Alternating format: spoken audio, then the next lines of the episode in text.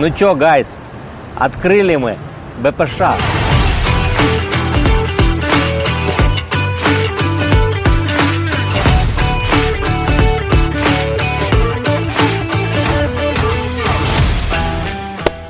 Дмитрий Борисов. Привет. Здравствуйте. Майами. Как работается в таком замечательном месте? Ну, сейчас не совсем работается, скорее учится. Я здесь на несколько недель приехал поучиться. Чему А, учишься? Есть такая программа правительственная, э, USDA, вот эта вот организация, которая занимается э, agriculture, как они здесь говорят, да, там мясо, вот знаешь, USDA beef и так далее. И Auburn University на 2-3 недельки вот так вот из Украины приглашает э, группы 10 человек. Сколько ты заплатил за это? Том-то и дело, платят они.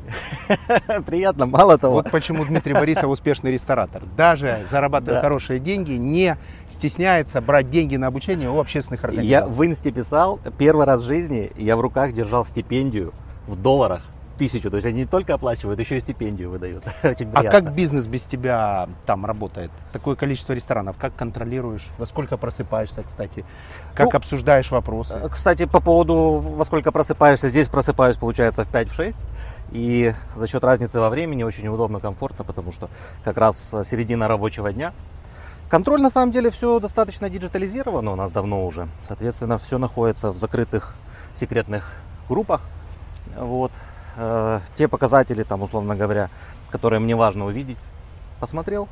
И особо каких-то таких вот э, тактических вещей, знаешь, операционных, я уже давно не осуществляю. У меня есть любимая супруга, она же SEO, которая, в принципе, операционка. А, Она не приехала сейчас. Нет. То есть она, как сейчас раз- руководит там Да, мы, тебя. если на такие большие... А если, э, например, вам вдвоем периоды. нужно выехать? То есть, другими словами, ваш бизнес возможно масштабировать? Он работает без вашего участия? Конечно, абсолютно. Последние 4 года мы максимально э, бизнес систематизировали, максимально построили его, э, ну, скажем так, операционно правильно, чтобы, э, э, как принято, да, вроде бы в ресторанах, э, важно находиться, участвовать непосредственно в операционке, но мы выстроили так, что мы непосредственно не нужны. Аудитория, которая смотрит, хочет понимать, Да. как это выстроено. Какие регламентные документы, возможно, метрики, какая корпоративная культура, какая отчетность, как это происходит. Можно в трех минутах объяснить, как работает система.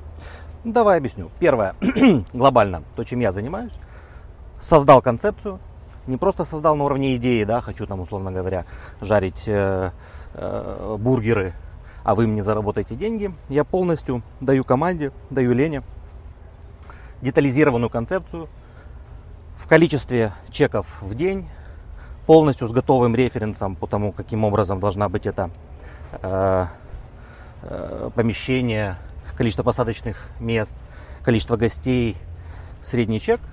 И потом контролирую только по вот этим вот показателям, условно говоря, несколько раз э, в месяц.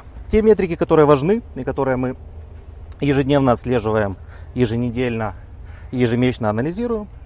Опять же, количество гостей, которое пришло, средний чек, в рамках которого мы запланировали работать, и что получается по факту. Ну и, соответственно, ключевой показатель, который важен, нормы рентабельности. А средний чек учитывается, величина среднего чека? Естественно, это базовый показатель. А что с ним сейчас в Украине? И с количеством а, средних чеков что? То, что я слышу, обратная связь выглядит следующим образом, учитывая знаменитый пост Да. парня из чашки. Э, ты имеешь в виду... А, про хот-доги. Про хот-доги. Ян, нет, Ян, э, он хот-догами занимается. А, нет, По-моему, чашка это сухомлин, Игорь. Сухомлин написал пост, у Да. него развернулась оживленная дискуссия, в которой выяснилось, что э, будущее Украины за низким чеком в рамках одного доллара, но, к сожалению, за низким качеством предоставляемой услуги, потому что нужны недорогие продукты. Это так? Ну, давай э, попытаемся в этом разобраться, по крайней мере, как я это вижу.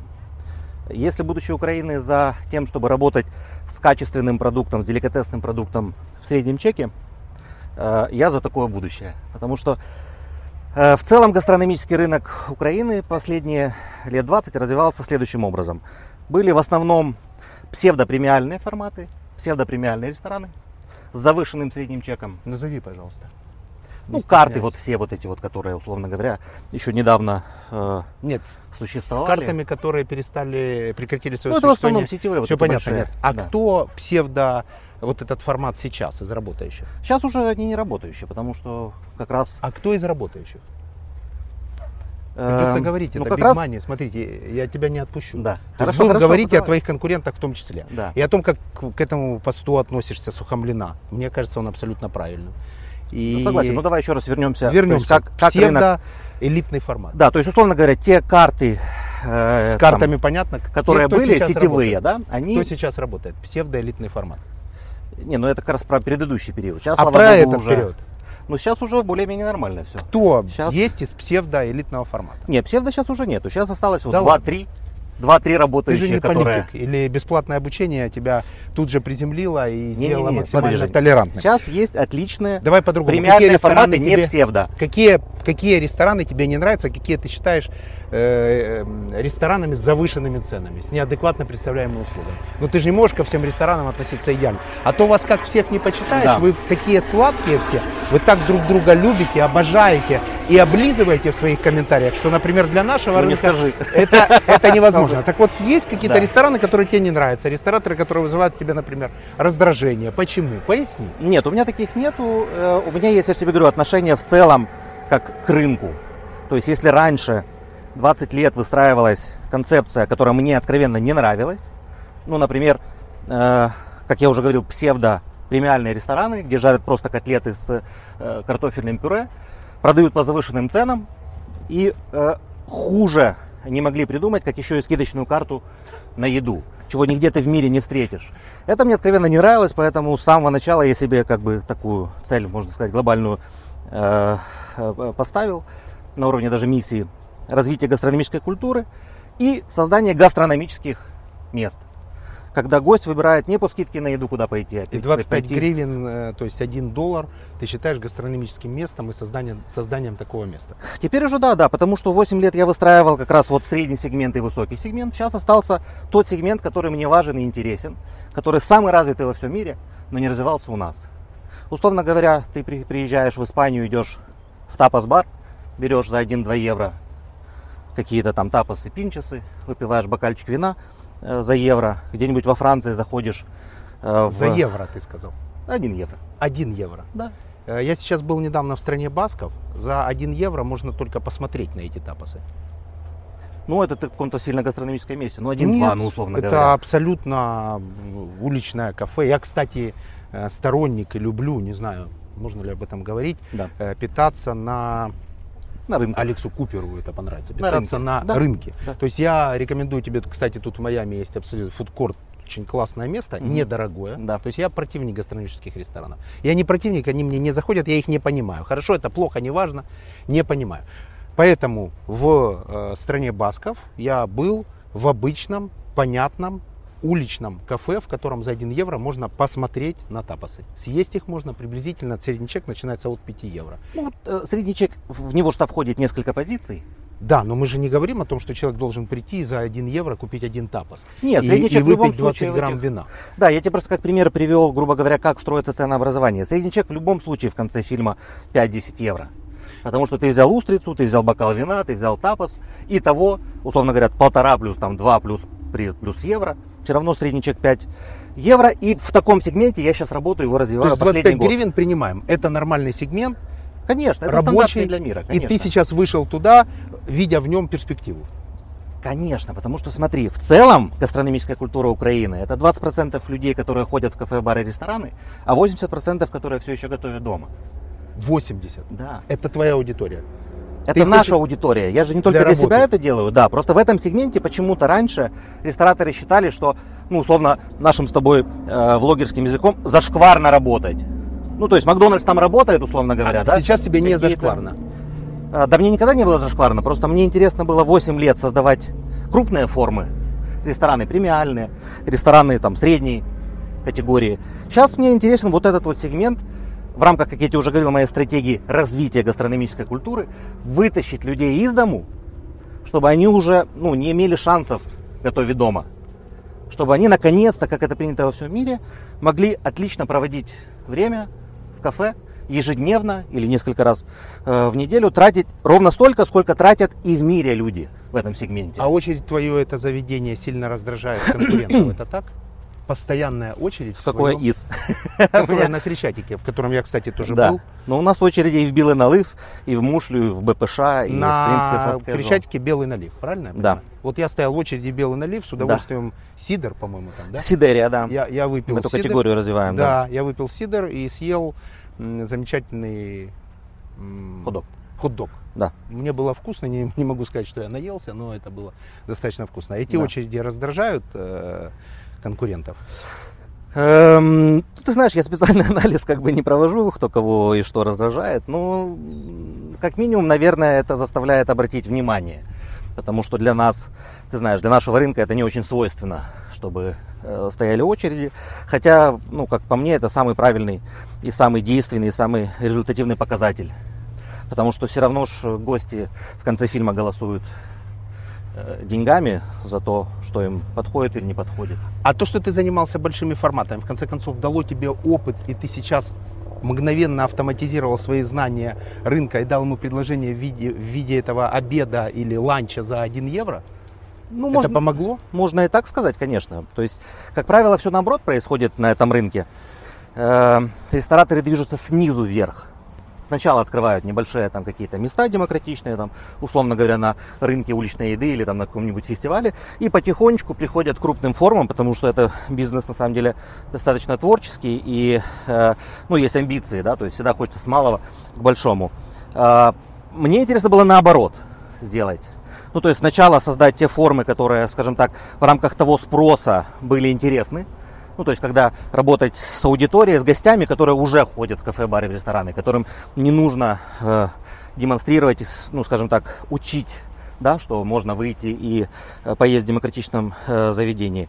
И, естественно, после того, как мы построили достаточно ну, большую компанию, там почти 15, наверное, на прошлый год, 20 крупных ресторанов больших в разных сегментах, э, пришли, вот, как я тебе говорил, к этому сегменту самому интересному с точки зрения масштаба. И Его будешь развивать сейчас. Сейчас, да. Будущее за ним. Конечно, мы масштабируем сейчас его активно, не только сами открываем, а еще и активно продаем франшизы. И э, ну, стараемся даже сейчас какое-то ноу-хау в этом э, сегменте найти. То есть мы даже не формат масштабируем, мы масштабируем бизнес-модель. То есть средний чек 5 евро, а, каждая позиция 1-2 евро. До 3 минут, максимум до 5, выдача любого среднего чека С момента заказа. точке, да. И минимальная площадь необходимая, соответственно, ну, возможность оптимизировать издержки. То есть вы пришли к франшизе. Э, да, Да. Зафиксировали. Пляж Майами абсолютно пуст. Как ты думаешь, люди работают или просто в местных ресторанах на завтраке? смотри, 9 Сейчас- утра. Еще нет 9 утра, э, чего не сделать для любимых подписчиков. В то время, когда все люди в Майами отдыхают, мы с тобой снимаем этот замечательный Класс. проект. Во второй части программы поговорим о том, как продавать франшизу, о том, чем все-таки выгоднее заниматься э, большими форматами, либо э, франшизными заведениями, о качестве продуктов и о том, почему украинские рестораторы не очень успешны за пределами страны. Это Отлично. важный вопрос. Поговорим. Big Money в Майами Дмитрий Борисов, ресторатор, демонстрирует, как удаленно, диджитально управлять качеством прожарки стейка. Например, да. Ну, давай возьмем, например, вот закрытая секретная группа, мушля. Вот как постановка. В Фейсбуке, правильно? В Фейсбуке, да. В группе находятся все действующие лица. Постановка, ну, то есть результат, что по вчерашнему дню, выполнение плана, гости, чек, план. План по товарообороту На сегодняшний- недовыполнен, вижу, 10%, да? Да, ну у нас погрешность по Парето, А- 20%. А ты плюс-минус. ставишь завышенные планы всегда, пусть лучше Да, их мы их недовыполнят. потихонечку, да, потихонечку движем. Вот. И дальше идет уже четкие задачи в э, письменном, естественном виде, с фотофиксацией. Соответственно, можно в любой момент там подкорректировать, если я вижу там, какие-то нюансы. Или там Лена видит, или кто-то из э, менеджеров ответственных. Плюс есть э, финансовый, условно говоря, там В Телеграме чат. э, в Телеграме, ну, отчет, он скорее, да, там. А вот, например, можно продажи БЖД вокзал? Да, но это франшизный, не очень корректно будет, потому что не, не, не наш. Давай возьмем просто наш, тут же самый Мушлю. А Канапа Варшава, я вижу. Канапа Варшава, ну сейчас хочешь поговорим тоже. Да, обязательно. Да. От Мушля Крещатик. Вчерашний день, общие продажи, кассы, количество гостей, средничек. То есть все эти чаты не про еду, а про финансовые показатели. Да, в, инстаг... в э, Телеграме, а в Фейсбуке закрытые уже управленческие. Соответственно, это полная диджитализация. Я могу, как бы, ну, находясь в любой точке мира, спокойно отслеживать, не нервничать, не, не дергаться, не садиться на какие-то совещания. Вот, все происходит э, онлайн. А почему, как ты думаешь, украинские рестораторы не могут или не хотят идти за пределы страны? То есть практически нет успешных проектов. А, ну, это вопрос цены, порога входа. То есть у нас он все-таки более эффективен все еще. То есть та тысяча долларов, которая у нас на квадратный метр инвестируется, там возвращается, ну, в нашем случае, там от года до двух, вот, не знаю, как у других. А в Европе, ну вот пример, у нас было два опыта. Первый в Испании, мы открывали в Валенсии, в Барселоне, Крабсбургер когда обкатывали формат еще до того, как мы его открыли э, в Украине. Пять лет, в лучшем случае, возврат инвестиций. Раз. Два, но есть доступные инструменты для того, чтобы продать, допустим, это как бизнес. Пять лет возврата инвестиций не... не устраивает? Меня нет, потому что в Украине более интересная бизнес-модель. Какая? Ну, я же тебе говорю, то есть, в принципе, в районе тысячи долларов инвестиция. Нет, возврат сколько считаете? От года до двух от года до двух да. после инвестиций. Это в да. низкобюджетные, с низким Нет, чеком заведение. В любое заведение да. от года до двух. Есть феномены. Вот ты приводил в пример Белый Налыв, где ты стоял в очереди. 57 дней. Ты отбил эту точку? Да. 57 дней. Да. Не боишься, что сейчас тебе аренду поднимут? А, нет, потому что мы ее сами принципиально подняли до рыночной цены. Потому что она была не рыночная. Когда мы пришли к собственнику помещения, был мертвый крещатик, там вообще не было ничего гастрономического, условно говоря, да, то есть устрицы точно с сидром нельзя было купить. Вот. И была не рыночная цена, но зная из опыта, каким образом, ты прав, могут э, собственники помещений потом реагировать, я сразу говорю, не, ребят, давайте мы просто максимальную рыночную цену заплатим, там в районе полутора тысяч, по-моему, за квадратный метр гривен в аренде, вот, и взяли помещение, поэтому мы не боимся, потому что мы, смотри, мы э, заточены, и я ставлю все время задачи думать про продажи, про объемы, про заработок, а не про затраты, оптимизацию там и Не важно, сколько потратишь, важно, сколько заработаешь. Да, это ключевое. А молодым рестораторам, тем людям, которые собираются заходить в этот рынок, что посоветуешь все-таки начинать с больших форматных заведений и спускаться в низкий средний чек, либо начинать с низких, э, с низкого чека, возможно, с франшизы? Да. Ну, я скажу так. Первое, рынок в целом у нас очень крутой. Он прям пустой, не заполненный, конкуренции практически нету, поэтому любые варианты могут быть. Если есть амбиции и ресурс для того, чтобы там сделать 300-400 квадратных метров помещения за 300-400 за тысяч долларов, я тебе говорил, приблизительно 1000 долларов на квадрат нужно проинвестировать, окей, это круто. Если нет возможности, да, там, условно говоря, до 100 квадратных метров, небольшое заведение там с коротким меню, как мы вот называем этот fast casual или 1 евро формат, условно говоря. Или самостоятельно можно сделать, потому что еще раз рынок пустой. Или же франшиза. Ну, для примера тебе, мы за год сделали в этом сегменте, условно говоря, fast casual формат мы его называем, э, хот-дожную, бургерную, ну, бренда не называю, чтобы, может быть, там лишней рекламы не делать. Вот. Почему? Вот, Сделай рекламу, это ну, нормально. Белый налив, Dogs & Burgers, Мушля кафе, Мушля бар в двух сегментах с обслуживанием у стола без обслуживания, БПШ, беляш, пончик, шаурма, вареники Наум, модерновая вареничная, Филадельфия, Roll and Bowl, а, построена на роллах Филадельфия, там, Калифорния и так далее. Это все в этом э, сегменте. Все зашло. Да, и это я принципиально 8 лет не делаю то, что делает рынок. А рынок делает пиццерии кальянные, хинкальные, хачапурные.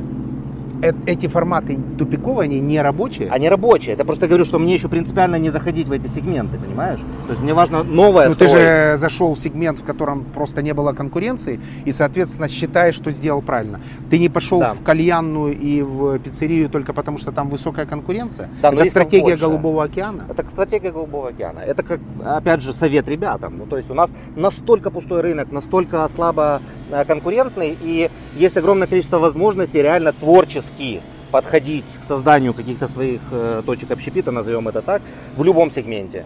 И есть шанс, если прям правильно все сделать, ну, там, без каких-то таких факапов жестких, все взлетит. опыт, полученный внутри э, украинского рынка, возможно конвертировать в опыт при открытии заведений, например, в Майами или в Нью-Йорке? Я считаю, что да, но опять же это должны быть продуманные, понятные сегменты. Мой опыт э, э, открытия за пределами страны строится на ресторанах современной украинской кухни. Сейчас в Варшаве работает Канапа. Я не помню, там как-то, я видел, ты был в Варшаве, заехал ты, не заехал, не знаю. Вот. Э, полтора года работает.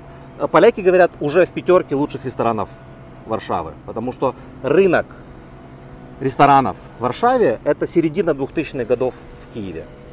А если ты так вот взглядом посмотришь на Киев, на Львов, на Одессу, это уже в принципе по уровню интерьеров, по уровню еды, по уровню сервиса. Это уже давно Лондон, Нью-Йорк, Берлин.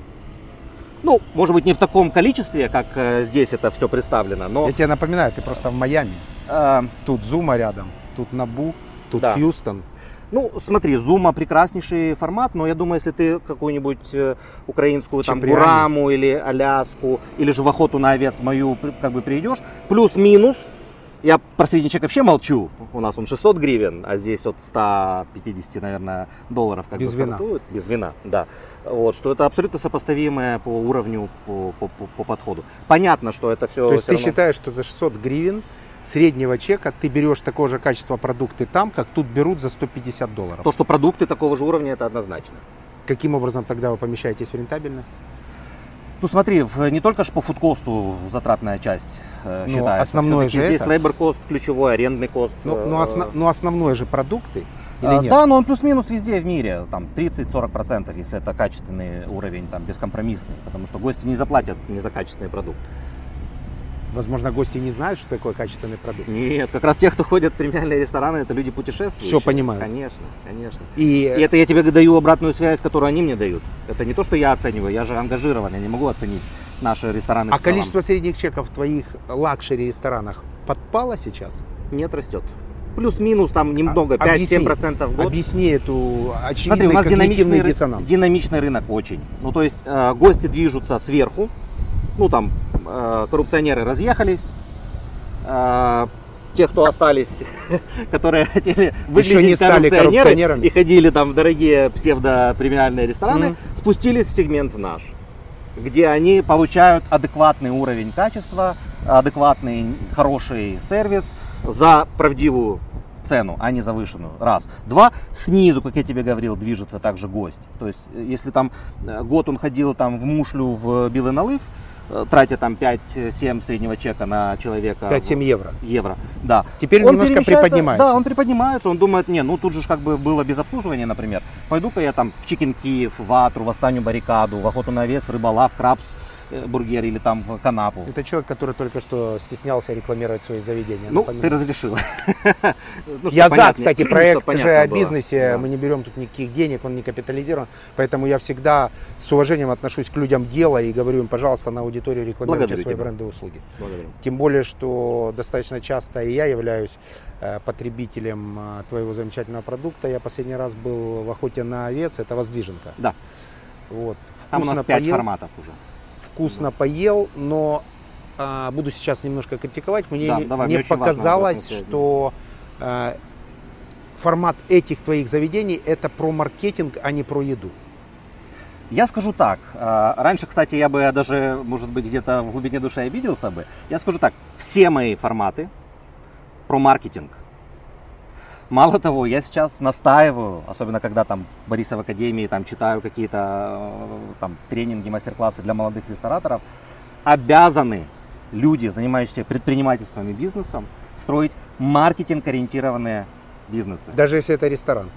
В первую очередь. Даже если ущерб Сервисный качеству бизнес еды? в первую очередь. Не может ущерб качества еды, потому что маркетинг у нас превратно э, э, ну, транскрипцию делают. Маркетинг почему-то считают, это Борисов пост в Фейсбуке написал. Нет. Маркетинг это этих 5 P. Это про продукт, про цену, про место, про людей. И только последняя P promotion. Price, product, place, people, promotion. Вот это все маркетинг. Конечно же, это про маркетинг, потому что отличный продукт в правильном месте для специальной визита. Заметьте, я 8 лет строил рестораны не в проходных местах, на мертвых э, площадках. Воздвиженка не существовала до открытия первого гастророка моего, охоты на овец, бейби-рока детского формата. То есть стратегия Голубого океана работает не только в недорогих заведениях. Конечно, у тебя 80% тогда лояльных гостей клиентов, если ты маркетинг ориентирован. Они к тебе приезжают специально. Они просто идут по улице и зашли, потому что рядышком там встречу э, провели. Цена соответствует качеству этого продукта, сервису, который э, дается. People команда, которая создает этот продукт, и people гости, которые на этот продукт э, э, приходят. И даже вот это вот пятое P промоушен, с которым часто путают почему-то маркетинг, ну, если честно, уже мы с тобой не успели в этот ушедший э, поезд, потому что э, последние года 3-4 уже точно user-generated content. То есть люди уже не доверяют нам с тобой то, что мы пишем, они доверяют только друг другу, сторисам друг друга а не нашему с тобой открытому промоушену. Они в это не верят. Поэтому тут мы тоже можем управлять только продуктом, ценой, местом, ну, соответственно, вот этими вещами, которые там можно пощупать. Раньше бы я тоже на тебя немножко в глубине обиделся, что мы не, не опоздали на да. этот поезд, но теперь это подтверждаю. Да. А курьезные случаи с твоими посетителями? Курьезные? Ну вот они... Если можешь, назови фамилию. Если нет, то просто какой-нибудь курьезный случай. Смешной, большие чаевые, самые маленькие mm-hmm. чаевые, не знаю. Что-то в отношении с официантами, с хостес. Mm-hmm. ну смотри, они ж как бы курьезные, наверное, для нас, для, для, для, для рестораторов. Кстати, в основном это по поводу отзывов. А, часто гости путешествуют по миру, да, там приезжают в Италию куда-то, идут в зачуханную троторию, с э, вот такими затертыми там э, столами. Только я один услышал условие зачуханная тротория, небольшую девальвацию, замечательная итальянская ну, кухня. Ну, я, я, я, ну, ей просто много лет, она реально там зачуханная. Едят, например, вот так человек борется за жареная... свой рынок и за рынок, за гастрорынок Киева. Зачуханная тротория. Едят жареное сало с макаронами, посыпанное черное, черным перцем с названием карбонара. И, например, приезжают в Украину, идут, они же, наши гости не особо ходят в украинские рестораны. Это, кстати, уникальная э, ситуация у нас в стране. Тут на выезде? Нет, в Украине. А, в Украине ну, не ходят в украинские рестораны? Нет, ну в основном это же испанцы в Испании в испанские ходят, итальянцы в Италии в итальянские Американцы ходят. в американские. Американцы кстати. в американцы. Украинцы не ходят в украинские рестораны, поэтому нам тяжело развивать, если честно, этот сегмент среди украинцев. Э, я имею в виду современные украинские рестораны. Так вот, они приезжают, и, например, я их спрашиваю в охоте на овец фамилию не буду называть, говорят, ну а что ж ты вот ну, не приходишь ко мне, например, в Канапу, в ресторан современной украинской кухни, там, ты же сам где-то видел в посте, писал, говорил, что это мишленовский уровень, там, дегустационные сеты, иностранцы все э, э, в шоке. И он, например, ест, э, там, условно говоря, не, не в охоте, там, в рыболове, ест макароны эти с, с жареным салом э, и со сливками, и говорит, не, ну украинская кухня жирная, и вредная. И вредная, да. И закусывает макаронами. Боюсь, что я знаю фамилию этого человека. Предполагаю. Предполагаю, во всяком случае. Ребята из России открыли тут Новиков. И есть еще вот, супер успешный востребованный ресторан, две или три посадки, вкусно. Новиков. Новиков. Как и в Лондоне, Тут, кстати. Да, да, как и в Лондоне. Тут в Даунтауне, вот недалеко да. отсюда. Есть Аркадий невероятный молодец, да. Есть Марья Ивановна, я слышал тоже. Марья Ивановна да. в Нью-Йорке Отлично вкусная. Работает, да. Татьяна, э, тут э, Здесь. рядом системный ресторан. Почему э, из русского бизнеса рестораторы могут делать успешные мировые проекты? Да. А вы украинские рестораторы, этого да. не делаете. Ведь хочется иногда, да. иногда прийти и поесть не в веселке, которая да. принадлежит полякам на Манхэттене, вкусный да. украинский борщ, и не в моей любимой Марье Ивановне, потому что я Марью Ивановну очень люблю, это самая вкусная русскоязычная еда, я так ее называю. Да. Думаю, даже в Америке. Почему вы ничего не делаете? Смотри, вот Может я быть, продолжу. что-то связано с налогообложением, и вы там как-то что-то... А, налогообложение в том числе, кстати ну, я бы так сказал, не налогообложение, а в целом зарегулированность. Здесь, я имею в виду за пределами Украины, и в Украине абсолютно разная. В Украине Почему русские это тотальная свобода. Почему Смотри, русские форматы тут работают? Они мы больше немножечко, к порядку. Ты же знаешь, мы немножечко в разной динамике движемся. То есть ребята все время чуть-чуть впереди. Я не договорил как раз про канапу. То есть первый шаг открытия канапы, ресторан современной украинской кухни в Варшаве, работает отлично. Мы там откатываем все процессы и понимание, что такое работать за, за границей, в данном случае в Европе. Дальше у нас цель Берлин, Лондон, Нью-Йорк. Потому что с точки зрения рынка покупательского, да, покупательской вот это вот э, способности и количества гостей, которые готовы что-то новое есть и э, ну, там, открывать для себя, мне очень интересно. Порог входа в два раза больше, как я тебе говорил, тоже, наверное, Ну и чек же выше. Нет, чек Не выше. Нет, я же тебе говорил, мы работаем в целом, если действительно углубиться в этот вопрос, проанализировать, мы работаем вот по, по миру и в Украине плюс-минус в одинаковом среднем чеке. Fast casual формат, это условно говоря там до 5-7 евро, там Макдональдс, э, э, Subway, э, какие-то Five Guys, Shake Shack, да, которые вот прикрафтовые такие немножечко. Шейк-шейк. Отличный формат, да. Дальше И Five Guys, бургер. Вышак. Фантастический. Не Булка знаю, невероятная. что они там делают. Да. Они люди. просто на углях жарят, понимаешь? Чуть-чуть. То же самое, что мак, только на углях И все. жарят. Ну и чуть атмосферы придали. Там, помнишь, приходишь, ты видишь прямо... Крафтовость такая. Да, ты видишь прямо эти угли, которые здесь прямо в мешках лежат. Это, ну, вызывает как бы э, доверие. Это, кстати, про маркетинг в том числе. Э, Casual dining, то есть на каждый день простые форматы, типа мариванный ты назвал, там, или какого-нибудь э, дайнера обычного американского, или там барбекю хауса. Это там 10-15, ну, может быть, до 20 долларов средний чек на человека. И fine dining, ну, то есть там, или премиум рестораны, от 20 там и выше. Ну, скорее всего, там в районе 50. Одинаково, что в Украине 150 гривен, 300 гривен и 500, что здесь. Если бы была сейчас возможность, вот у тебя перед тобой лежит количество денег определенно, Да. миллион. Да. Ты бы где проинвестировал? В Америке или в Украине? Э, В первую очередь в Украине все еще. Вот. Но запараллелил бы, как-то бы попытался решить 50? вопрос, да. Я бы разделил бы и, и там, и там. В кругах просвещенной интеллигенции это называется диверсификация. Диверсифицировать, да. Я за ИИ. То есть я не за выбор, потому что возможности, когда есть количество какое-то необъятное, надо и то, и другое использовать обязательно. Big Money, Майами, Дмитрий Борисов, маркетинговый ресторатор, который на этом настаивает. Да. Поехали дальше.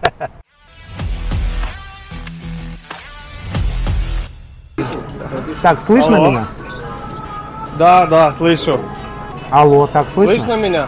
Да. Ты где находишься? Где? В БПШ Здравствуйте, находишься. Так. привет. Что, там очередь есть? Я вас очень плохо слышу. Но мы Так, сейчас лучше? находимся в заведении БПШ. Так, Ну что там? Здесь Что вот есть Как управляющий там на заведения. родине? Как там ВПШ? Коля, привіт. Що там? Все добре у вас? Макс, ти вже їв ша- шавуху, пончики? Що там, їв вже? Є вже? Макс, ты слышишь нас, скажи? Да, сейчас лучше слышно. Отлично. Вот э, Дмитрий Борисов хочет задать пару вопросов через океан, как там с бизнесом у него дела идут. Ребята, ну как там показатели? Коля, отчет видел, все хорошо? Классно? Гости довольны, счастливы? А который сейчас час? Скільки зараз в Києві? 16.50. О, 16.50. За пару обідню відбили, відбили, да? Супер. Очередь была. А, очередь, конечно, была. Зараз ждем новый поток. с шести. Отлично. Макс специально выбрал, да, время между обедом и ужином, да, чтобы поменьше стоять в очереди. А, Макс, а есть, А может, ребята, дороже какие-то там м, посетители, потребители, пару вопросов задать? Сейчас, сейчас. Ну, давай вот девочки. Сейчас вот девочкам зададим вопрос. Девочки, О, вы здравствуйте. сейчас попали на канал Big Вот Money. женщины, крас- самые красивые Евгений люди. Добрый Ничего не отнять. Это... Здравствуйте. Вот здесь Привет, девочки девчонки. отдыхают. Это вот Дима это проект Big Money прямо из э, Майами. Хотим вас, э, хотим вам пару вопросов задать. Нравится вам у Борисова? Сейчас прямо снимаем с ним передачу. Нравится? А что ели, девчонки? Что брали? Мы не расскажем, не переживайте, мы не покажем. Пончики? Класс, супер. З чим? З, зі згущеним молоком чи з е, цукром? З пудрою? Клас, молодці. А Ну- пили що? Коктейльчик молочний чи лимонад? Клас. Лимона. Ну хорошо. Все, вам привет тогда из Майами. Извините, попадете на аудиторию почти 400 тысяч человек с вашими гастрономическими пристрастиями. Пока. Привет, Киеву. Клас. Отличный формат. Все, прямое включение с э, Киевом. Заканчиваем, все хорошо. Люди, вижу, в заведении есть. Всем привет от Big Money. Класс, отличный формат, слушай. Диджитализация, все под контролем. Пока, ребят. Все можно увидеть. Майами. Sunny Islands, Juice and Java, э, кафе здоровой еды. Это сейчас тренд в Америке. Поговорим о трендах в В Украине. Украине. Да. франшиза. Что ты делаешь для того, чтобы продвигать свою франшизу? Что людям, которые смотрят нашу передачу, делать, чтобы получить твою выгодную франшизу? И почему их жизнь с твоей франшизой станет лучше? А, смотри, к франшизам каким образом мы подходим? У нас было два, а, скажем так, две попытки. Вот первая и сейчас вторая. Работать в тиражируемом формате. Первая была неудачная. А, 12-13 год. Премиальный формат. Крабсбургер. Да, где а, бургеры плюс краб плюс лобстер.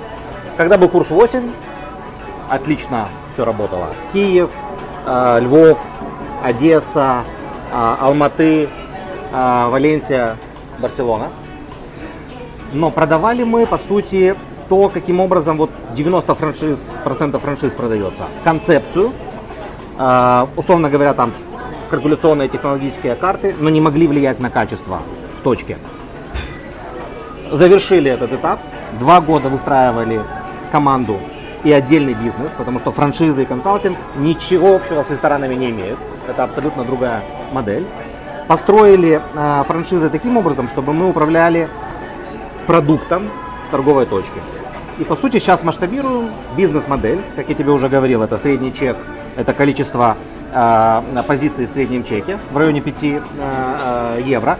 Обязательно ключевое деликатесность качества продукта, условно говоря, там в мушле, а, которая сейчас максимально а, а, ну, масштабно тиражируется, ты за а, 39-49 э, гривен ешь там казанок мидий свежеприготовленных, ты ешь там э, креветку королевскую, ты ешь устрицу, ты выпиваешь бокал э, вина, брюта за 39 гривен. Это основа формата. Деликатесный продукт в очень демократичной цене. И выдается это все, как я тебе говорил, от 3 до 5 минут. Соответственно, мы имеем возможность сделать вал, собственно, на котором и зарабатываются деньги. Потому что если мы там 100 человек э, имеем, денег нету. Если мы 500 человек э, имеем, э, Деньги мы есть. зарабатываем. Да. Люди, которые собираются к тебе прийти, почему не открыть собственное заведение, почему им нужно взять у тебя франшизу? А, кстати, не факт, что нужно взять у меня франшизу. А, Это мы вынесем Я рекомендую анонс. таким образом действовать. А, Если вы хотите просто минимизировать для себя риски и нет опыта в этом бизнесе, тогда франшиза выручает. Она не гарантирует стопроцентного результата, но она как минимум минимизирует риски, потому что мы уже прошли определенный путь и помогаем этот путь, э, в том числе с граблями, не совершить нашему франчайзи. Но Паушальный если взнос какой? э, среднерыночный у нас в районе 20-25 тысяч долларов. И какой процент потом за франшизу? Роялти от 3 до 5 процентов. Это рыночный э, по- показатель по рынку, скажем так, э, франшиз в, э, в Украине. Э, Соответственно, э, почему ты говоришь э, выгодно, э, наверное, я предполагаю, работать с нами, с нашими франшизами, потому что мы управляем продуктом в том числе. Скорее всего, если ты захочешь самостоятельно где-то в регионе, не в Киеве, открыть заведение, например, э, с морепродуктами, вот как я тебе говорил, мушля, ну тяжеловато будет это сделать без того, чтобы был партнер, как мы, который полностью не просто модель, известную торговую марку, там, не знаю, обучение, там, архитектуру, дизайн, а еще и сам продукт тебе поставляет в торговую точку. Таким образом, ты э, гарантируешь, ну, как франчайзи, да, э, или франчайзер. Франчайзер это, по-моему, я, франчайзи это тот, кто э, купил. Э, Ты гарантируешь своим гостям качество, а я, как владелец франшизы, контролирую качество. Потому что во франшизе, насколько я для себя э, вот сделал вывод, ключевое это управление качеством в конце, в торговой точке. Если ты это не контролируешь, к сожалению, с франшизами очень э, э, ну, тяжело работать, просто потому что все думают, что это борисовское заведение, где-то там, не знаю, в Крапивницком или э, в Сумах, а качество, если ребята сами там с продуктом что-то там э, крутят, мутят, неудовлетворительное. Соответственно, гость э, ну, несчастлив, скажем так. Если я сам поставляю продукт, это ключевой э, э, инструмент управлением качеством. На ужин в Киеве какой бы ресторан не свой пошел? Какой бы пошел? Без личных пристрастий. Да, у меня только личных пристрастий, я со всеми, гастрономический я рецепт. со- ко всем с огромным уважением э, э, коллегам по цеху отношусь. К сожалению, нет времени особо, чтобы ходить, но если, э, э, как бы, ну, реально я там свои не успеваю, знаешь, себя обойти, конечно же, там за... Тяжелая за- за- работа за несколько все время есть. Это правда. Представляешь, какая у меня тяжелая работа все время пить. Да, кстати, хорошее сочетание, да. Э, э, Куда бы я сходил? Я бы сходил к Володе Ташаеву, э, вот, в ЖЗЛ или в «Любимый дядя», или в итальянскую редакцию. Вот, э, я бы сходил к Игорю Сухомлину, мне очень нравится Fishing э, Pussycat, честно говоря, ни разу не был, по соседству находится, но э, в ближайшее время точно это осуществлю. Э, Я с детьми э, сходил бы в Напуле э, к, к братьям Гусовским. Там же в Шоте, кстати, очень мне нравится э, еда, собственно, и э, хинкали в частности. Вот. Не часто это получается, но вот я по этим заведениям хожу. К сожалению, сказать, что так прям много, знаешь, открывается действительно мест, э, которые гастрономически мне были бы интересны, вот, э, ну, не- немного. Это, опять же, подтверждает тот факт, о котором я тебе говорил, у нас полностью пустой рынок. То есть, если ты открываешь хорошее, добротное, качественное э, заведение, вот правильно выстраиваешь все истории со средним чеком и с э, едой, успех. Книга, которая жизнь изменила. Ты знаешь, я не могу сказать, э, что есть книга, которая изменила жизнь. Э, В разные периоды разные книги по-разному которая больше всего повлияла. А, Мне нравится строить бизнес по принципам вот э, Йоркстрома и Риденстралли, фанки бизнес. Когда-то на MBA... там- Бизнес-телефон. Да, фанки бизнес, бизнес телефанк. Э, В, в 2005, по-моему, 2004, когда MBA получал, вот я э, прочел, кроме всего прочего, эту книгу. И мне сильно понравилось, когда я маркетинговым бизнесом занимался. Я, по сути, наверное, и сейчас все еще строю свой бизнес по вот этим вот принципам. А, а принципы это как бы креативный э, подход, это легкость, это минимум э, каких-то э, формальных, собственных, выдуманных историй. Где-то так. Ты миллионер официальный. Это надо у жены спросить, у Лены. У твоей? Да. Она же у меня SEO. И она, по сути, операционкой и деньгами за- занимается. Предполагаем, что она ответила утвердительно. Ты как заработал свой первый миллион? А, Первый миллион я заработал, а, занимаясь недвижимостью. Вот начиная с шестого по кризис восьмого года, когда, собственно, это все и превратилось в, э, в ничто. Пепел. В пепел, да. Все активы на 11 миллионов э, долларов превратились в пассивы, потому что большинство, слава богу, не намного, но на процентов 25 были закредитованы, поэтому, к сожалению, это все превратилось в ничто. Активы, которые сдавались и продавались за хорошие деньги, в один момент перестали продаваться. Вот в этот период, по сути, первый, первый, первый миллион. Трансформационное изменение, как происходило? Ты не миллионер, потом вдруг миллионер, как все было? А, Скорее, как в обратную сторону. Хорошо. Потому что как миллионер я не заметил, потому что особо там как бы в образе жизни, в качестве жизни ничего не поменялось. Слава богу, как бы я с 15 лет работал и э, с 18 собственный бизнес. То есть не, не было такого, знаешь, чтобы сравнить там Три года ты работал не в собственном бизнесе. С Да, 15, я был как там, рекламным агентом, рекламным менеджером и стал уже исполнительным 15 лет. директором. Да, 18 лет. Это 98 год, я 80-го года рождения. Такой рынок просто э, э, был. Соответственно, слава богу, испытание деньгами прошел вот в ранний период, то есть в студенчестве, по сути, там на первом, на втором курсе, когда я уже был уже исполнительным директором агентства. Э, Первые 35 тысяч долларов я заработал с большого контракта рекламного, и это были огромные деньги. Десятка тогда квартира стоила в, э, в, в Киеве. Вот, поэтому, слава богу, испытание, знаешь, которое на самом деле всем надо предпринимателям, наверное, проходить, или даже если не хотим этого, проходим. Я тогда пр- прошел. Соответственно, такая прям ключевая как ценность деньги, ну, она ушла еще в тот период. То есть это не, не ключевой фактор, это энергия скорее. Вот. А вот трансформация как раз с больших денег, с большого актива, вот э, в кризис восьмого года, произошла как раз э, в тот момент, когда я год ничего не делал и решил, ну, наверное, так уже вселенная поработала, что нужно становиться у плиты и заниматься самым любимым делом. Самое любимое дело у меня было всегда готовка еды. Все мои друзья у меня в доме собирались. И Ты дома готовишь? Конечно. Завтрак, обед, ужин, коронное Конечно, блюдо. конечно. Что? Э, Ну, ты знаешь, мы в основном субботу-воскресенье, у нас семейный день, мы обязательно дома проводим, все друзья при, как бы приезжают, и э, простую еду мы на самом Коронное деле. блюдо твое. Э, я хорошо плов делаю, я хорошо ребрышки жарю. Плов? Э, да, рыбу пошли Просто служил, служил в армии с узбеками. Да. Плов это Плов это магия. священнодействие, это, Это магия, магия, это это, магия. искусство, Да, они да. к этому готовятся. Кстати, у меня в инстаграме рецепты есть, я сохраняю, как-нибудь зайди, посмотри. Вот, у меня есть там детальки. Коронное блюдо плов. Пусть будет так. Пусть будет так. А, Много говоришь о семье, о детях. А, Как мне кажется, главная задача любого успешного человека не воспитать мажора. Правда. Есть какие-нибудь универсальные рецепты по воспитанию не Ты мажора? знаешь, откровенно тебе скажу, я а, очень сейчас прискипливаю, я такие украинские слова, слежу вот за твоими комментариями в этом контексте и за твоим опытом. Ты для меня как старший товарищ, я вижу твои интервью. Я как раз нахожусь сейчас на раздорожье. У меня старшему сыну 15, а, чуть-чуть помладше 13, дочери 10, а, Борису 4, а, Йосипу 2, Илье год. И у меня Ты будешь продолжать? раз- Надеюсь, кстати, будем еще продолжать с Леной, да. Но я Шесть раз- детей. Да, шестеро детей. И как раз для меня Здорово. сейчас вот этот вот момент, э, когда Данька, вот он последние, по сути, у него классы, знаешь, в школе, и это совершенно другое, конечно, поколение, не мне тебе рассказывать. Это лю- люди, которые open mind, они мыслят совершенно по-другому, они диджитализированы полностью, они там как бы. И э, ну, у меня нет ответа на этот вопрос. И пока, слава богу, я имею в виду про мажорство, но пока, слава богу, не было прецедента. Ну То вот есть они ты- как бы особо там Что такого деньгам- транслируешь? Ну, все равно же а, Я не верю в трансляцию, ресторатор. я верю в личный пример.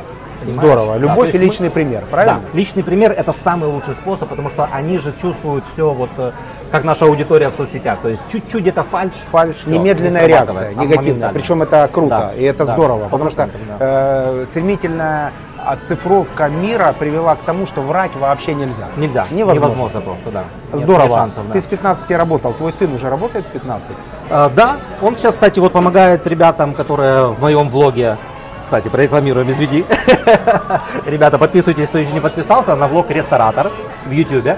Вот э, Данька, он прям сильно в э, компе, вот, но чтобы его сместить фокус с игр на что-то э, прикладное, вот э, он сейчас помогает и А он делает геймер? монтаж. Да. Тебя мон- никак это не... напрягает сильно. Вот я поэтому по чуть-чуть, по чуть-чуть, по чуть-чуть, вот он ребятам моей съемочной группе и моему, по сути, продакшену помогает вот с, э, с монтажом э, в э, вот наших YouTube э, роликов. Кстати, последнее исследование, что э, геймеры это очень способные ребята, я тебя Да. немножко успокою. Да. У меня есть одна инвестиция в э, Сан-Франциско в обучающий геймерский курс автоматизированный. Да, я думаю, там большие деньги. Да, и они рассуждают как раз над тем, что люди, которые вовлечены максимально в игры, у них развиваются определенные навыки, которые очень сильно им помогают во взрослой жизни. То есть увлечение играми проходит, а навыки остаются. Правда, Поэтому но напрягает, конечно, что всегда же есть крайности, понимаешь? Там, где и плюс, там же и минус, потому что это все-таки уход от реальности, это такая штука. Что у него танки? Скажи. Ой, честно говоря, я там даже не знаю уже по названиям. Нет, по-моему, не танчики, там как раз вот что-то со стратегиями, Стратегия. с какими-то вот этими историями Да, связано. Да. все нормально. Что такого коротко, скажи, говорили родители тебе, что ты с 15 лет работаешь и продолжаешь бежать до этого момента? Ты знаешь, Вот мы поколение олимпийских детства? мишек, вот 80-го года, да, как я называю, поколение олимпийских мишек, а, так как мы, по сути, в такой вот в развивающийся возраст как раз застали 90-е, да, то есть мне было 10 лет, когда был 90-й э, год, и получается так, что мне кажется, большинство в моем поколении не особо даже слушали, что говорят родители, а скорее делали все наоборот, потому что э, настолько травматичный был период для наших, э, для старшего поколения, для наших родителей, что они все-таки транслировали, и я не помню детали, но то, что мне говорила мама, там, а отец, они развелись, и он там особо как бы не участвовал в, в- как бы в жизни. Но то, что говорила мама, я делал все наоборот. Например, она была против э, того, чтобы я пошел работать, да, в этом возрасте.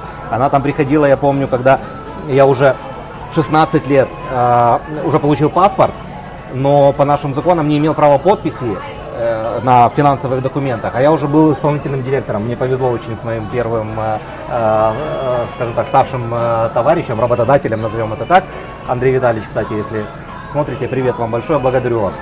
Вот. Я помню, мама приходила, значит, давала э, нотариально заверенное разрешение мне, как не до конца совершеннолетнему, вот, чтобы я имел право финансовые подписи ставить на контрактах, там, на, как бы на рекламных. И я помню, что она очень долго этого ну, старалась избегать, там как-то меня отговаривала и так далее. То есть, скорее, очень важно, что в тот период для нас не сильно травматично, для нас, для детей я имею в виду, вот, э, мы скорее делали противоположное, что нам говорили родители или там не говорили, а от чего-то нас там пытались э, э, у- у- уберечь. Вот я ценю этот опыт. На кого подписан в соцсетях? А, Сейчас же о человеке, да. это, если Да. раньше скажи, кто твой друг, я скажу, кто ты. Да, Потом сейчас- был период, скажи, что ты читаешь, и я скажу, кто ты. То сейчас период, на кого ты подписан в соцсетях, и я скажу, Да. кто ты. Ну, получается, что вот все мы варимся в одной, в одной как говорится, э, песочнице жаримся Кого в, читаешь? в Майами. Э, Я читаю э, Мирослава Барчук, э, наша кума, Андрей Богдановича Дещицу читаю, тоже наш посол в Украине в Польше. Я читаю тебя, я читаю Чичваркина, я читаю Дубилета, Глеба Буряка, Артура Ружалиева. Это так вот только что топ of mind всплыло. Вот, э, Наталью Самоленко, диетолога, потому что очень актуально постоянно, потому что много еды и э, напитков в, в- в моей профессии, в жизни, поэтому приходится постоянно держать руку Все-таки на из новых Да. э, Аруджалиев и Дубилет, наверное, так, да? Из Ну, нового пожалуй, да. Интересные Пожа- ребята. Пожалуй, да, пожалуй, да. А, Понятно, что смотрю, если YouTube, э, смотрю вот э, коллегу э, Маржа, Э, да, какая Маржа Диму Портнягина, потому что это прям такой референс, классный пример, как У можно... него хороший контент. Да, как, как сделать, э, вот. Олеся, кстати, Интересно. Тимофеева в том числе, э, Артема Майдана, э, вот, э, ну, как бы, вот, я имею в виду влоги, да, что еще, кого, Андрея тоже, вот, э, который, э, Федорев. Ян, э, Федорева, да, Федорева и Андрей, который, э, э, тоже у него, э, Young Business Club, фамилию. Остапчук. Остапчук. Мы с ним делаем да. мероприятие, кстати, Да.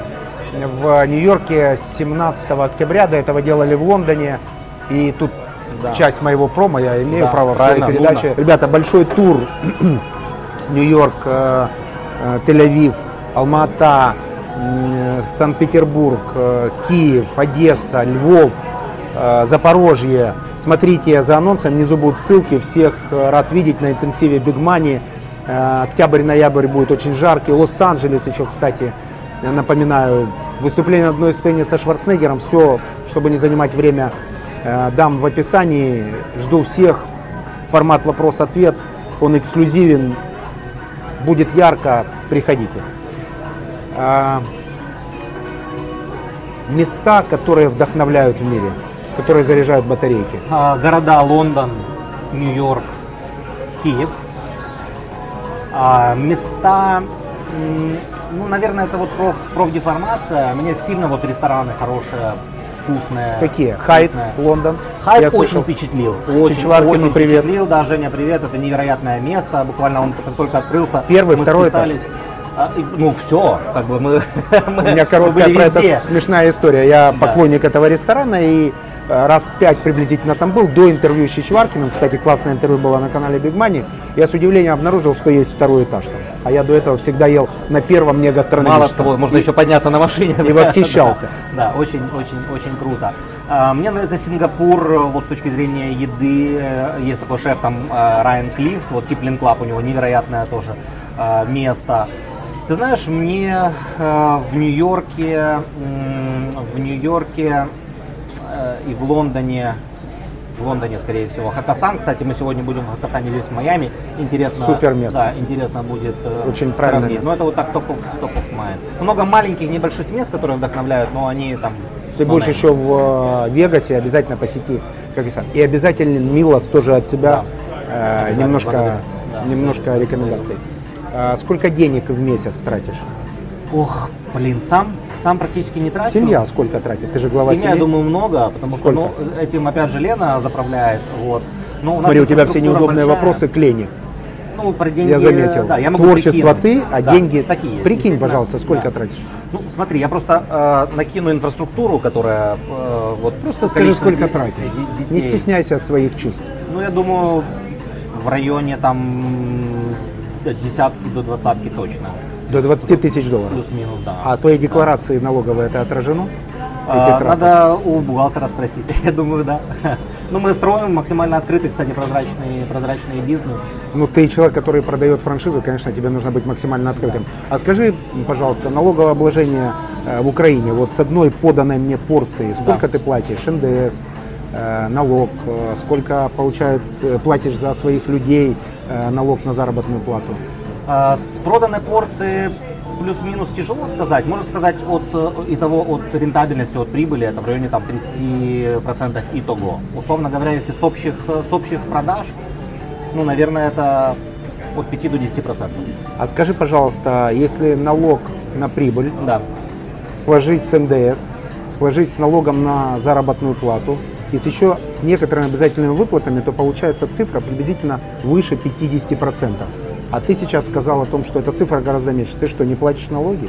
Платим, но это же э, так называемый кост, э, который с э, зарплатной э, части идет. Да? Это ж не, не, не- с абсолютного выторга. В абсолютном выторге у тебя есть и продукты, и зарплата, и аренда. Это всё затратные 20% части. НДС платится на полную сумму. Да, но в Украине Налог же- на прибыль платится на полную сумму. Налог на заработную платит- э, плату выплачивается с общей цифры, выплаченной работнику. Да, но- Ты иногда наличными деньгами мотивируешь своих работников? А, К сожалению, нет, потому что давно уже мы в ресторанах зависимы от того, что вы платите как гости карточками. Поэтому у нас практически все давно безналичное. То, как было Кроме раньше, чаевых. кэшевое. Кроме Ну, чаевых. чаевым мы же, мы же не касаемся, мы же их не считаем, потому что это то, что ребята зарабатывают, оно же никак не, э, не учитывается. Но я тебе скажу так, что в Украине пока еще, пока вот новые ребята, они сейчас почему-то активно за это взялись, за ФОПы и за все остальное, в Украине пока еще вот это вот, э, ну будем откровенны, серо, серо-белая э, возможность оптимизации с использованием различных Ты инструментов. том серо-белый белый оптимизатор. Так Думаю, как и все, конечно же, да. Они, это абсолютно законные методы, но тем не менее, то есть использование, грубо говоря, если мы еду продаем от ФОПа, это, э, ну, как бы, это, это, это легально. Зафиксировали. Несколько слов э, людям, которые смотрят передачу, и заканчиваем. А, Друзья, ну, во-первых, э, обязательно подпишитесь, если не подписались на канал Жени, на мой канал Ресторатор. А, Мой совет следующий. Украина реально страна огромнейших возможностей. Сейчас очередное окно возможностей дополнительно открылось в связи с этими изменениями, которые мы уже не проговорили. Пришли новые молодые ребята. Мой совет брать и делать. Меньше говорить, меньше рассуждать, меньше бояться, меньше искать каких-то подводных камней и рисков. Брать и делать, потому что в Украине огромное количество сегментов, ниш, как угодно это можно называть, для того, чтобы применять свои навыки, знания или просто же какие-то идеи. Берите и делайте. Как говорит Андрей Федорев, create whatever. Создавайте э, что угодно. Big Money из Майами с успешным ресторатором Дмитрием Борисовым. Прямо из Juice and Java на Sunny Islands. Сегодня поговорили о среднем чеке, о перспективах развития, о бизнесе в Украине и за ее пределами. Я очень надеюсь, что наша сегодняшняя встреча, а сейчас еще нет и 10 утра, закончится тем, что... Мы пойдем в- на пляж. закончится тем, что в Майами, в Нью-Йорке, вообще в Америке появится качественная, правильная, понятная нам еда. Надеюсь, что это будет или по франшизе, или лично э, Дмитрий Борисов это сделает. И думаю, что его обучение тут связано именно с экспансией в этот рынок. Big Money, бесплатный MBA, смотрите, подписывайтесь, ставьте что там, колокольчик, я все время Лайк, не могу. колокольчик, лайкайте подписка, да. колокольчики и, и Подписка. колокольте лайки. Да. Э, Смотрите Big Money, Дмитрий Борисов, спасибо. Спасибо, Жень. Спасибо.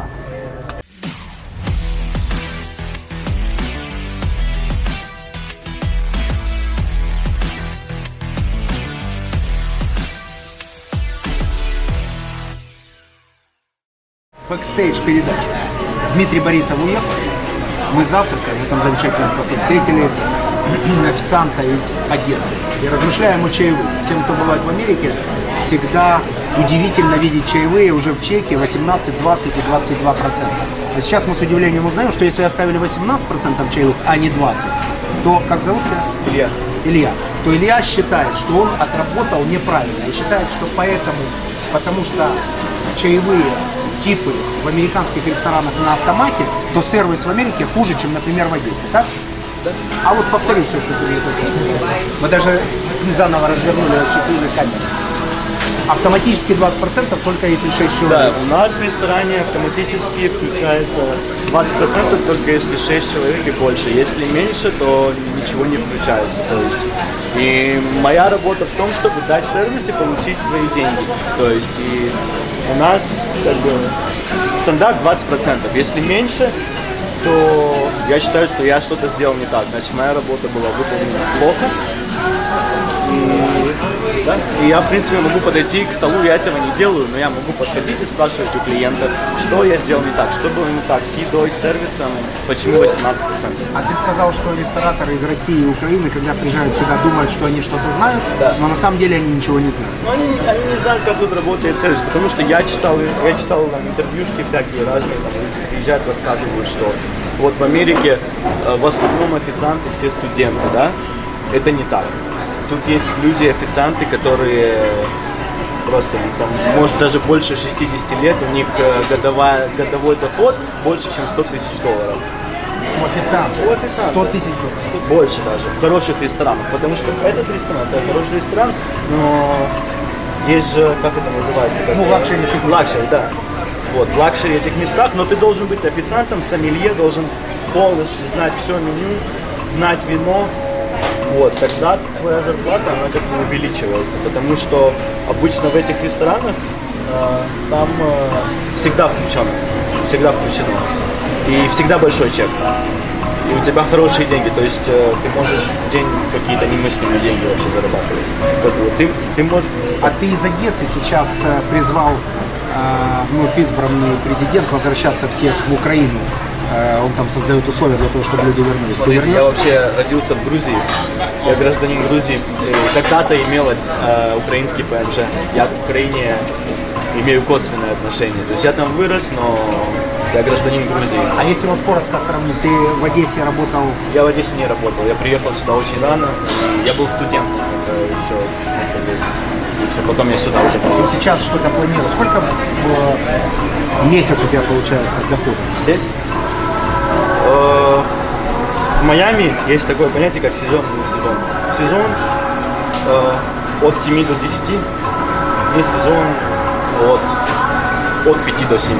То есть средняя цифра 6 месяцев. 5 месяцев. Так, ну это сейчас. 60 тысяч долларов в год. И ты планируешь выйти на 100 тысяч долларов в год, знаешь, как это делать, Нет, я- не меняя свою профессию. Я буду менять свою профессию, потому что эта профессия конкретно, она мне позволяет совмещать учебу. Это не платить деньги, То есть все-таки официанты, студенты часто. Ты же это я. Но вот человек, там, 40, 44 года, он официант. Это его основная профессия. Там э, есть люди у нас, которые ну, возрастные достаточно здесь работают, это их профессия. То есть и они работают, допустим, намного лучше, чем я. Вот он знает все вино, он знает это. Я, я это для меня как бы просто потому что нужно учиться и работать дальше. 60 тысяч долларов в Америке в год хватает, чтобы хорошо жить? Я живу очень хорошо. Я живу в хорошей квартире, в реально хорошей квартире, у меня хорошая машина. И я себя... Какая хорошая? Мерседес C300 2015. Ты официант, студент, и у тебя э, Мерседес Купленный в кэш. Кэш, не, не лиз, не кредитование. Нет, никаких... Ни разу в жизни в Америке долго живу, никогда не брал. Никогда не брал. У меня, у меня даже нет кредитной карты. Есть только дебетка. Необычный э, э, американец грузинского происхождения, живший в Одессе. Такое редко бывает. А э, кафе это Java принадлежит выходцам из Одессы Выход да, из Одессы. во втором поколении. Да. Да. И поэтому Они- тут так они- много русских. Много русских здесь, потому В что это русский район. Только Нет, в сервисе я был в and Java в других местах, там тоже Может очень я там не был Я там не был. официантов. Да. Ну хорошо, вот так э, неожиданно мы взяли саб-интервью у Ильи из Одессы, который приехал туда из Грузии, а сейчас живет в Майами, зарабатывающий 6 тысяч долларов в месяц, который имеет Мерседес, купленный не в кредит и живет в очень хорошей квартире, а планирует зарабатывать 100 тысяч долларов в э, год. И таким образом мы выполнили свое обещание и упомянули кафе Java, которое любезно нам предоставило место для съемок с Дмитрием Борисовым, который, по мнению Ильи, как и все русские и украинские рестораторы, не совсем понимает в рынке Америки, поэтому так тяжело тут заходят эти замечательные проекты. Отлично, Илья. Желаю успехов и 100 тысяч долларов.